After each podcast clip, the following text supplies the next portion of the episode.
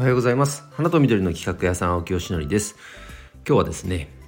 アート思考について改めて学んでいますよという点についてお話をしたいと思います。えーとここ最近アート思考っていう言葉をそもそも聞くようになっ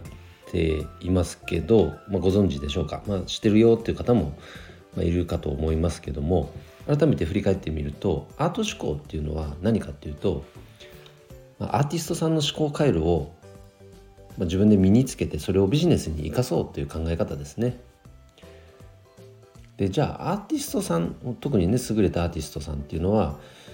まあ、どういうそもそも思考回路をしているのかっていうとまず起点になるのが問題提起なんですよね。よくデザインとアートの対比ってあります。デザインっていうのは問題解決ででアートっていうのは、えー、問題提起であるというとこまでは僕ももう腑に落ちて自分の言葉になり始めてるんですけどその先ですね。これがあの僕もまあまだまだまだ知識が薄っぺらくてあの今勉強しているところなんです。でなそもそもじゃあなんなんでそれを勉強し始めてるかっていうとこれもですねやはりボタニーペインティング。これを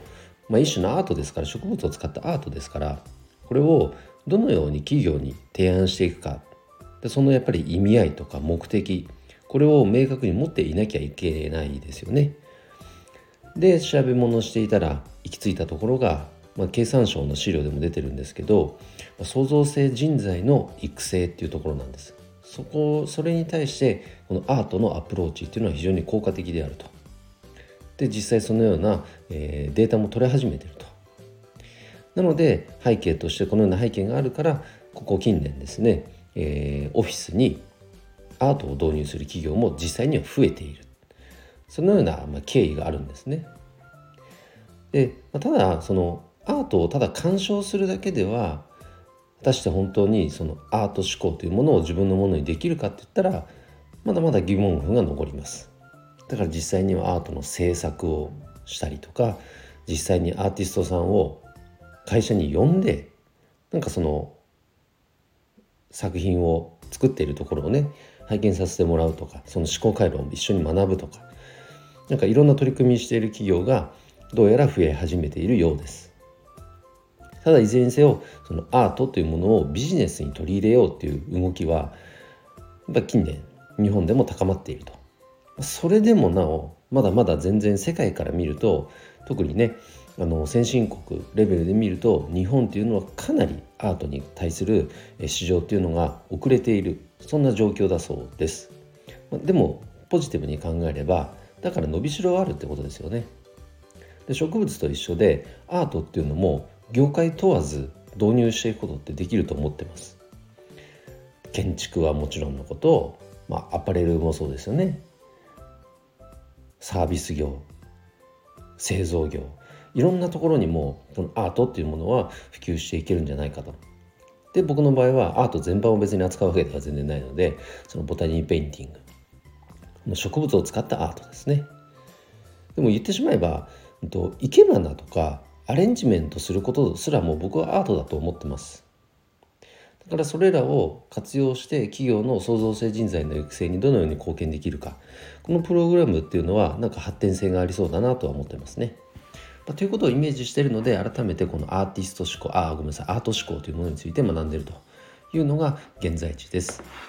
であの美術回路っていうサイトご存知ですかねこれはあの電通さんの社内プロジェクトって言ったらいいのかなで立ち上げてるものだそうですけどそのウェブサイトが非常に見やすくてなんか分かりやすくて僕はあの参考にさせていただいてるんですがそのアート思考っていうものは先ほど言った通り問題提起がまずあると。でその次にそのも提起したものを、えっと、想像する力見えないものを思い描く力ですね。想像力。で次にそれを現実にする実現力。で現実にしたらいろんな多分解釈が生まれますからそういった世の中とか社会とかいろんな人と対話をしていく力。時に批判だってあるでしょう。でもそれも受け入れなきゃいけないですよね。でそうやって前に進んでいくわけなんです。これをぐるぐるぐるぐる繰り返す。それがアート思考だそうです。これを、ね、知った時に「花向け 4biz」というサービスもひょっとしたら一つの作品なのかなって思えるようになりました。ななぜかって言ったら起点になってるのが問題提起だからですね。今のフラワーギフトのこの在り方について疑問を呈してるわけです。もっとこういうやり方あったっていいじゃないかっていう。でそのイメージを想像して実現する。で実現したらそれに対する批評というのもあります現実には。